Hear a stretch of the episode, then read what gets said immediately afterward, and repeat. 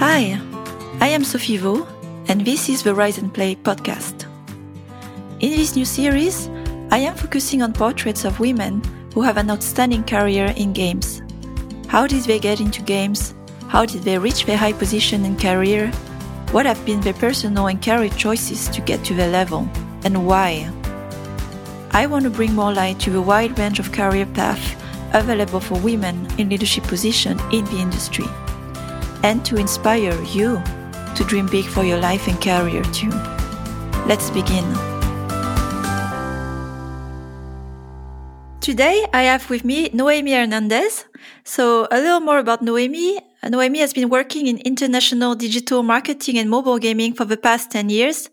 She has led performance marketing teams for startups like PlayQ and now Air Console, but she also has experiences of bigger companies like Jam City, where she led the user acquisition strategy for the launch of a top mobile game, Harry Potter Hogwarts Mystery. She started her career in 2007 in international customer service and digital marketing for an online gambling company, and little by little climbed the ladders to marketing manager, senior manager, director, and now CMO. So, hi Noemi, or should I say bonjour? Uh, how are you? I'm good. Thank you for the intro, Sophie. Uh, I'm a very big fan of your podcast, so I'm really looking forward to the discussion. Thank you very much for your feedback. And I think that's how it goes with the virtuous circle. Like the more I do content and the more I'm approached, you know, by many other women executives in the gaming industry and it keeps uh, feeding the content of the podcast. So it's amazing that it's happening. Thanks for that. So let's begin with where you are at and what's exciting for you in your life, career, or even personal projects. Can you tell more about it? At a personal level, I find blockchain technology fascinating. And I really think that it, it will revolutionize number of industries. I, I really like the fact that it's transparent and I think that transparency that blockchain offers is especially more nowadays, you know, with all the burning topics of risk management, user privacy, cybersecurity. I think that this transparency can really help solve some of those issues. And I mean, logically, the other thing that get me excited is cryptocurrencies. It goes a bit together with blockchain. I really like that it's decentralized and universal. It doesn't matter if you have Bitcoin in the US or in Brazil or in Thailand, it's still like Bitcoin. So I really like the fact that it's universal. And I really think that cryptos are the future of money. Very interesting. I like that we start with that. It's a very hot topic at the moment. And as I'm discussing with a lot of peers around the blockchain, crypto, NFTs, so uh, confusion and misunderstanding about it. So I'd like to dig a bit deeper on your knowledge about it. Is it at the moment more personal use, education? Are you even investing yourself? Or is it also related to what you're doing professionally and maybe thinking of developing business around it in the future? It started like very like personally i started training on coinbase binance etc six years ago while i was living in la wow already. Yes and i really like all the trading aspect. It's very similar to user acquisition and the trading that we do. So i really find it like very interesting I think very early the potential that it could have for gaming. I started investing in Enjin, which is a coin based on gaming. I mean, I'm far from being an expert, so I can't really go too much in details in like the all the technologies about it, but I really see that it's opening the door to new audiences. But we need to remind ourselves that the most important thing is the actual game that I don't think that you can make a game fun with adding NFT on it. I think mm-hmm. you can make a fun game better or the game play more interesting with NFT, but the first thing is the game and the gameplay. Yeah. I've seen this conversation also like with all the hype of uh, crazy investment, I have to say, around companies that have those keywords, uh, NFTs or crypto. It is, you know, like buzzwords that uh, it's just enough for people to invest. But at the heart, uh, you need to have first uh, an audience and a community that is hanging out in a place and quite a massive community, an active community. And ultimately, it comes down to the product and the game. And I think it shouldn't be overlooked. And I understand why it's very exciting for some organization to get into the space. It's like the first pioneer games were opportunistic and they're good games, you know, decent start to practice around the whole crypto. But if there's really intention of making a very good game with gaming expert. And I think that's the whole challenge of it. And I understand as well that it's a whole ecosystem and a whole economy, like uh, almost like a mini society country you have to manage, but it goes another level than just managing a game. And uh, I think that's what makes it quite a big as a challenge going forward. Let's move forward then away a bit from the crypto and more what you're doing uh, as well today. So you are CMO at Air Console. Can you tell us more about what Air Console is and your uh, mission and, you know, set of responsibility as the CMO of that company? So Air Console mission is to make gaming accessible to all. You just need a smartphone and a second screen to play more than 180 games. So you don't need a console and you don't need controllers. We have a lot of different games. We have casual games, racing games. So there are games for everyone. And my mission as a CMO is to manage the marketing budget and achieve maximum impact internationally. Uh, to do so, me and my team of three people, we do a lot of performance marketing, app store optimization, but also competitive analysis, creative testing, product management, and brainstorms to come up with new ideas. Is it a platform to host other games, or you are also creating your own games? So we act as a publisher. I mean, we created five games, but most of the games that we publish are not ours, and it's all local multiplayer. Okay. You know, it's very competitive also in the publishing and distribution space as much yeah. as when it comes to make games. So how do you position yourself in the whole ecosystem of games and what kind of games are really a good fit for your platform? So we are local multiplayer. So any game that can be played multiplayer. And then as our audience is like very, very broad and we tend to have a lot of families playing, we like casual games like RPG or things like that might not be a good fit for our audience. So casual local multiplayer. Some of our games are board games and they do work pretty well. So I am not very familiar with your space. Are there other similar platforms that are trying to do the same as you at the moment? And if so, who are they? So we're quite often compared to cloud gaming platforms like Blacknut, for instance. But we're not exactly like that. First, we are one of the only ones that offers the possibility to use the smartphone as a controller. So this is really our added advantage. And we are really pushing more and more towards gaming on TV, whereas a lot of those platforms are more gaming on PC. Yeah, we don't have that many competitors in that space. And where is your main audience demographically? Like, what is the profile of the audience of that platform? So we have a very international audience. A third of our audience is from South America, where gaming consoles are not affordable. I mean, with all the taxes that they have, it's super expensive to have a console there. That's why a product like ours works very well over there. And we also have a good audience in Asia and Southeast Asia for, I think, similar reasons. It's really interesting. So it's like if you have a mobile, you can actually play some sort of console experiences together without having a console. Exactly. So you work more focused on launching games, scaling games, you know, marketing. And what made you make the switch to marketing and growth of a platform instead of focus on one game? And particularly why choosing uh, Air Console when you did the move? I really like Air Console mission. That's really what brought me there so the mission of making gaming accessible to all. I really like that. I mean, in terms of marketing, it's very different because I was more focused on one title at a time, whereas now I market the experience, which is very different. So let's get into that here. For example, when you are focusing on growing one game in the current space, what are the challenges you're having when it's about marketing and experience, like you say, and what type of strategies that are different you have to apply? In terms of so pure product, I think that so when you have only one product or only one game, you only have that product to really market. For instance, in terms of pure ads, we know that it's good to show actual gameplay. So if there is only one kind of gameplay, there is not that much room for innovation because the gameplay is always the same. If I take the example of a match three game, so the gameplay will always be match three. And so you have to be very creative to find like innovation around that gameplay. Whereas for the experience, there are like so many kind of different experiences, especially for multiplayer, so many different setups, so many different possibilities that innovation and creativity is just easier.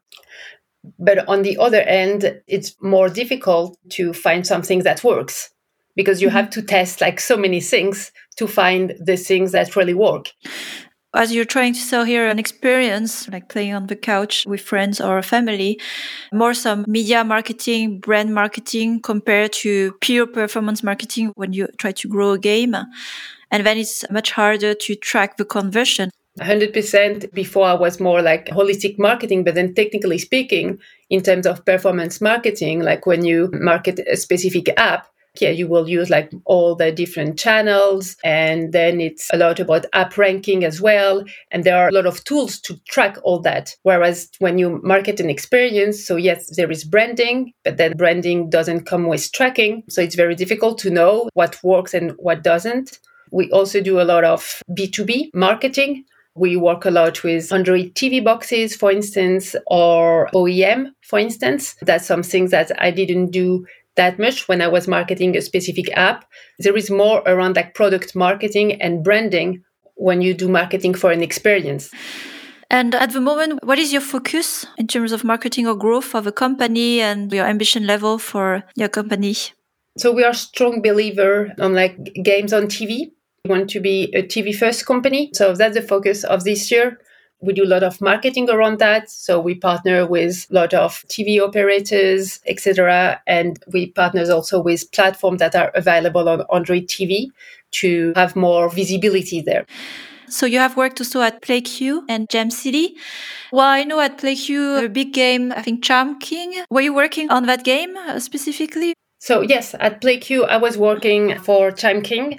I was the director of user acquisition there. So I was managing the marketing team, but also the creative team. And yeah, we were working solely for Charm King. Okay, so yeah, that makes uh, also a lot of sense for the, those companies that you were focusing on the game uh, that need, needed to grow. I understand as well that it's a smaller structure. What were the advantages of being part of a smaller structure like this after Jam City, and also part of the challenges, whether it was on a specific game like Charm King or more structural uh, challenges in terms of UA? I moved from uh, Jam City to PlayQ because I wanted to go back to smaller structures because I really like fast paced companies. And I think that smaller structures are better at that. So things get done faster. And, and that also there is more communication in between departments which is something that I think bigger corporations have more problems with because of so many different silos and layers. So, so to me, that was one of the main advantages is that I got to talk a lot with the product team, but also with engineer, with the finance team as well at PlayQ. So we had monthly meeting with whole teams to make sure that we were all working toward the same goals and the goals were like very clear. Yeah, the downside with smaller structure, I think it's more difficult to scale fast because you are understaffed there are not enough people to scale exponentially. And then poor decisions are being made because of maybe too little management, which comes with some advantages in some instances. Sometimes it's good to have a more like senior person or manager, basically like taking the decision or really like filtering out what makes sense and what doesn't. For your time at PlayQ, what were the things that either you have achieved or put in place that you're proud of? I left the team more confident than they were before, and that's a massive win. I managed only women. So we were seven in the team. And when I started in the team, there were three introverts, so people who would never dare like speaking up during meetings. So they were like very, very shy but extremely smart. And I think that they were not properly managed. So no one really told them that they were great at what they were doing and that they had the potential to be more. And so I think that with my management style, which is like very personal, I spend a lot of time with each team member in a one on one setting to try to understand them, to try to understand what they are good at, what they should work on, really like so the potential of those team members growing. I'm really proud of that because I feel that's one of the most important job of a manager is to see the potential and to really push them up. I think here you are raising a point that is very important when it comes to leading teams and also in a leading position about elevating your team. Could you also share a bit more about your philosophy on organizing UA marketing teams? Because you said you were on one side, like more on the growth UA, but on the other side, like creatives, which are also different type of teams. So how did you approach it? So the good thing is that as I was managing both teams, we got to have weekly meetings all together. So they were communicating a lot between each other. And I really tried to make sure that everyone was heard, that everyone had their say. And I think that this really created a healthy environment to innovate, to be heard, and also to discuss new ideas. It helps to have a common boss for a department that you know will get to work a lot together. I've been also in companies where the head of product was also the head of marketing. So it was a lot for that person, but I think it's really helped having that common goal, basically one leader who would really like show you the way. I like to have once or maybe twice a week meetings with the whole team we had like creative brainstorms at PlayQ on Tuesday with the whole team, with the UA team as well. Mm-hmm. So the UA team will get to maybe like present some stats around like creative experiments that we did so that the creative team will understand what works and what doesn't. And then the creative team will start brainstorming with us about new ideas, joining the forces of the two, like of creativity and data together.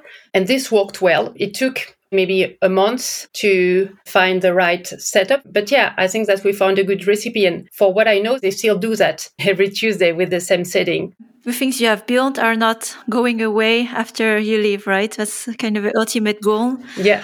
Of course, it's never possible that you are not needed anymore, but at least the main foundation that you have built are staying without you even after your departure going then as a contrast into your experience in very big organization like Jam City and the Harry Potter game you were working on, Hogwarts Mystery, was a pretty big game. I think it's still doing quite well as well now.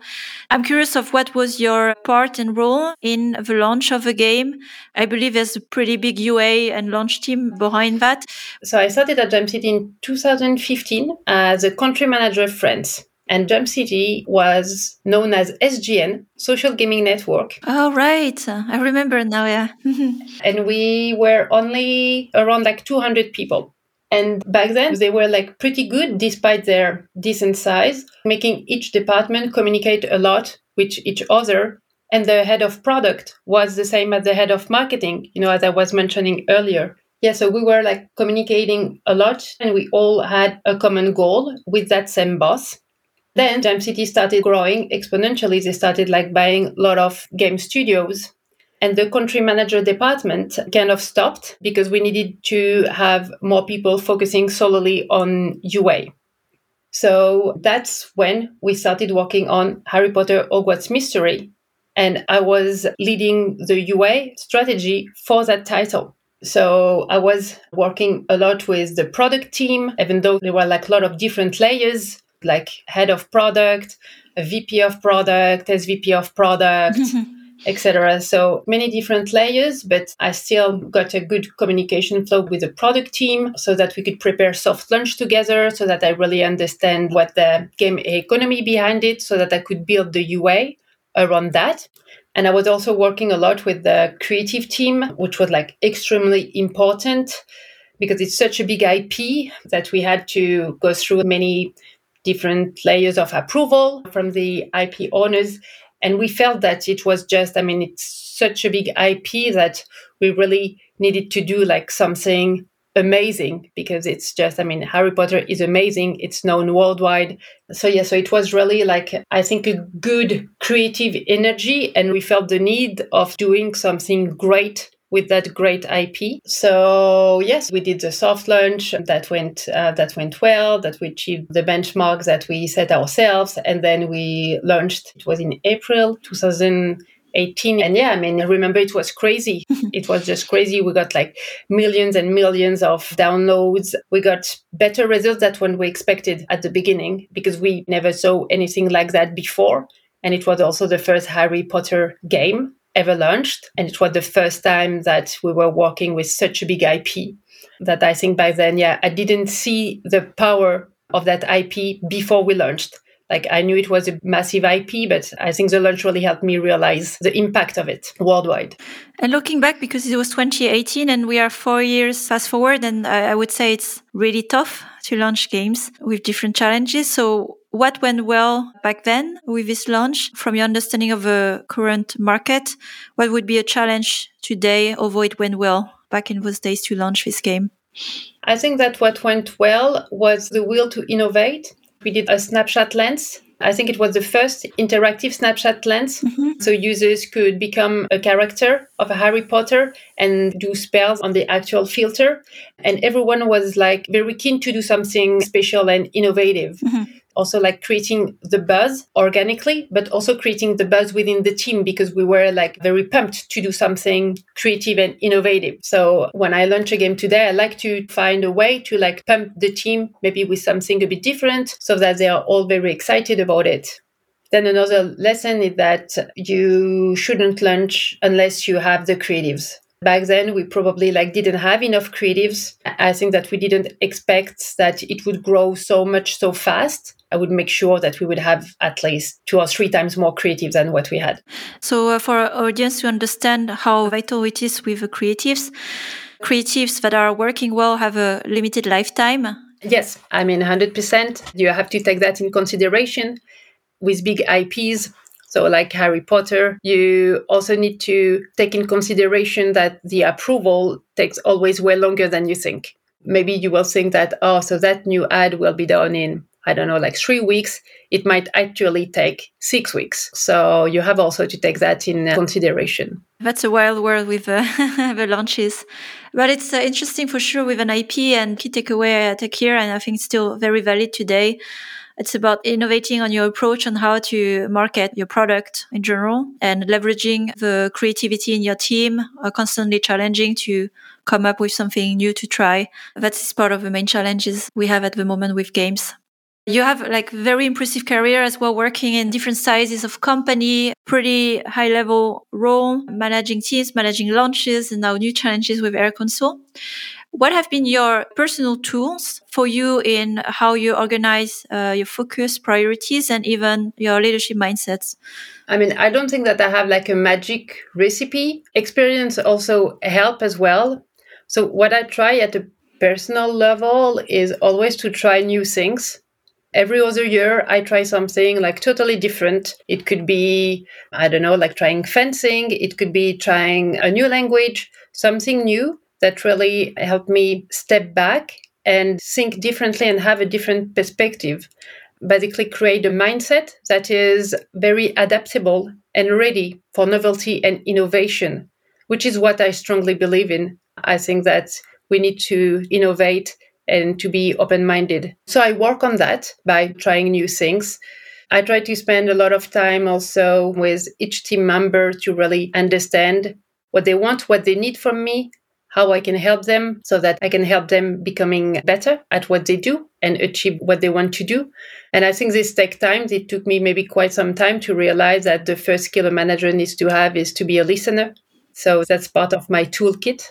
Mm-hmm time management i think is key as well so i do block time in my calendar i know that i can't focus for i think more than one hour at a time in like really deep work so I will block times of one hour when I know that, okay, so I will do deep work and then I need a break and then maybe I can do some more deep work afterwards. But I block free times as well to make sure that I have time where I'm not disturbed. And I block time for my team members as well. So I want to make sure that I spend at least one hour a week now at Air Console with each of my direct report to just like discuss everything that they want to talk to me about.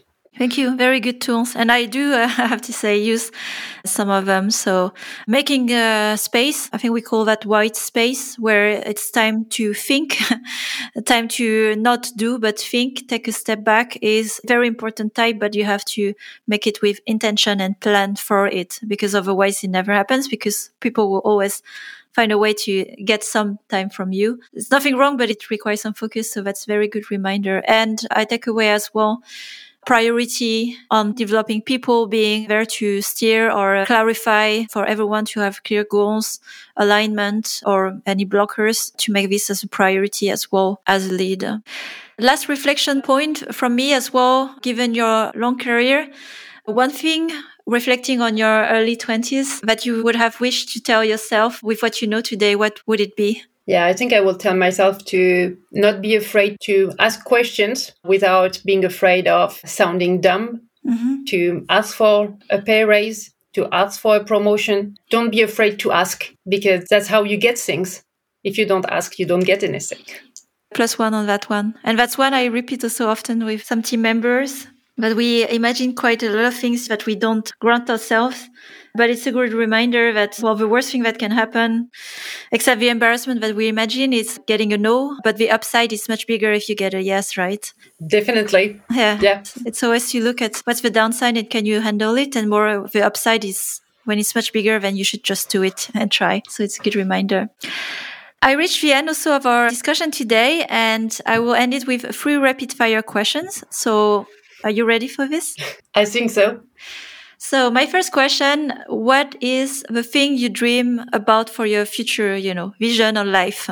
Wow. Mm-hmm. Getting time in Pacific Islands. I'm a big fan of Pacific Islands. I got the opportunity to travel there quite often when I was living in Australia, and I would like to go back there for a bit longer, for quite some time.